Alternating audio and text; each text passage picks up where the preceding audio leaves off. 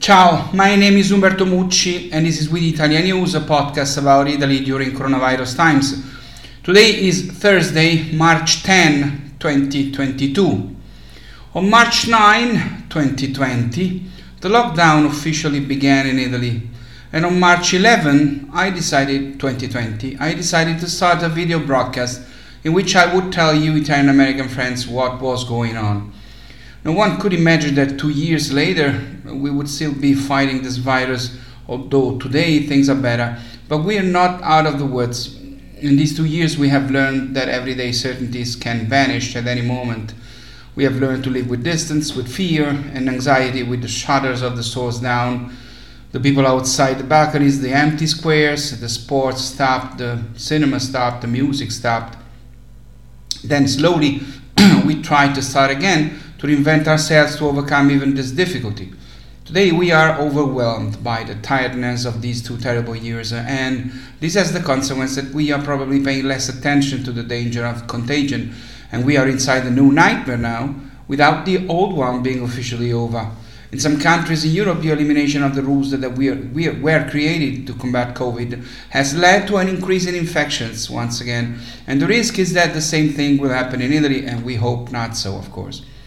Virtually everyone is pushing the government to reopen everything and remove the remaining restrictions.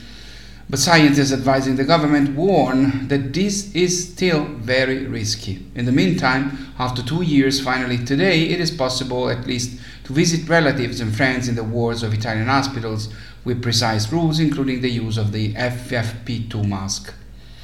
The problems that the war in Ukraine has already caused and will cause to Italy are enormous. The European Union is preparing a plan to do without Russian gas, and this certainly is great news. But the Italian government has declared that it is working to become independent within 30 months. And the question on everyone's mind is what will happen first, but also why previous governments have let the Italian energy policy depend so much on a country like Russia. The contingency plan that the government is working on includes more supplies from abroad and other sources, but also less electricity, electricity consumption.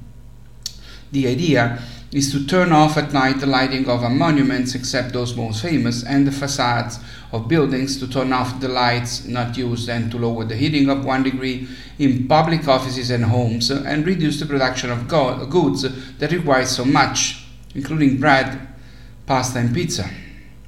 Gasoline and fuel are also at unprecedented levels, and the Italian industrial production continues to fall. In January, there was a drop of 3.4% compared to December. In all the main sectors of activity, it is the second consecutive month of decline, and with this, the Italian industrial production is back below pre COVID levels. And these data are pre war. The Italian economy will pay a very high price in addition to the stop of the sale to Russia of Italian products, uh, which in 2021 had increased by 14% compared to 2020 and had led Italy to be, for example, the first exporter of wine to Russia, the Italian companies operating there are, about 500 and risk not only to stop, but even to be expropriated and nationalized, nationalized by the Russian regime. The humanitarian crisis of Ukrainian refugees fleeing war is unprecedented since the post war period, the government uh, head Draghi said. Italy has already received more than 20,000 and the numbers are expected to, do, expected to grow. And yesterday, the head of the Italian government uh, confirmed that, that those who are not vaccinated either agree to be vaccinated or will have to take a swab every 48 hours. For them, in the first reception centers, health, social, and psychological assistance legal orientation and Italian language courses are foreseen. The centers also provide services aimed at integration and vocational training. To accommodate them, the Italian government has decided to use houses, villas, and apartments confiscated from the mafia.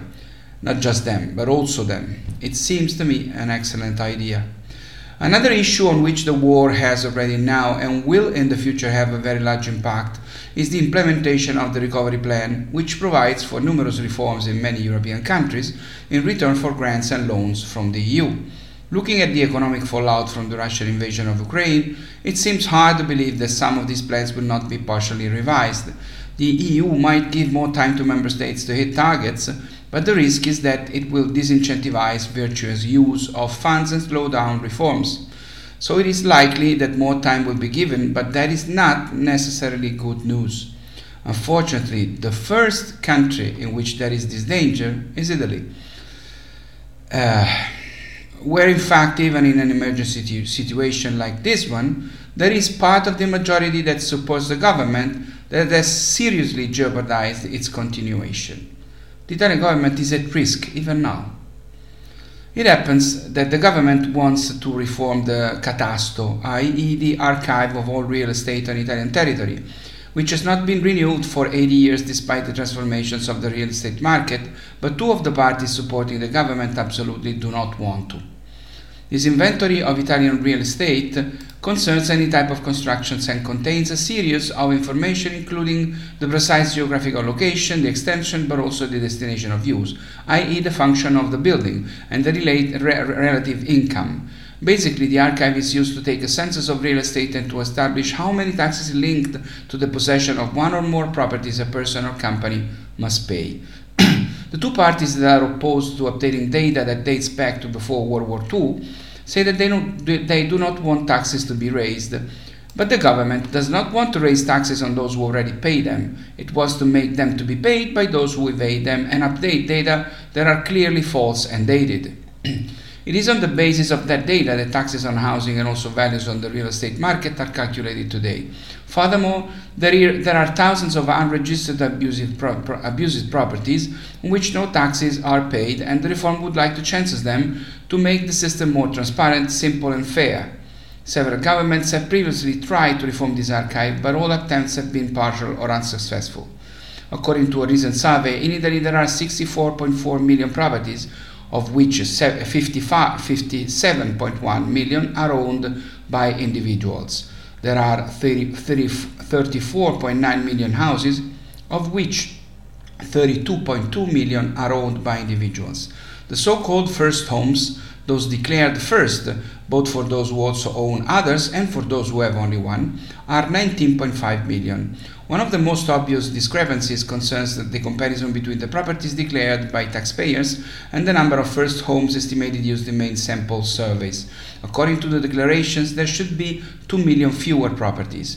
A large part of this difference derives from the fact that many spouses reside in the same house, even though formally they have residence in two different houses in order to have tax, tax advantages from the exemption, exemption of taxes on the first house. The difference is also explained by rents that are not regularly registered. Another significant problem is related to illegal building, even for the security of those who live there. According to a recent report, uh, there are 1.2 million real estate units not registered in the land register. In 2020, the phenomenon of illegal building saw 17.7 illegal buildings for every 100 authorized, with a significant geographical difference 6.1% in the north, 17.8% in the center, and 45.6% in the south. At the moment, the rent archive does not correspond to the market value, and this discrepancy generates fiscal inequity. In practice, property taxes are not calculated on the basis of the income that those properties can really yield with today's rents. The average property income is less than 500 euros per year, equal to about just the 10% of an average rent. So the system is at this moment 90% of the, of the market values. The data are completely falsified, and that is why the government uh, wants to make everything more transparent and real. It's all for now, it's all for today.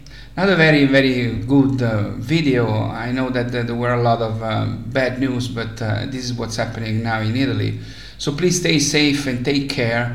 My name is Umberto Mucci. This was With Italian News. I'll see you next Monday. Ciao from Rome.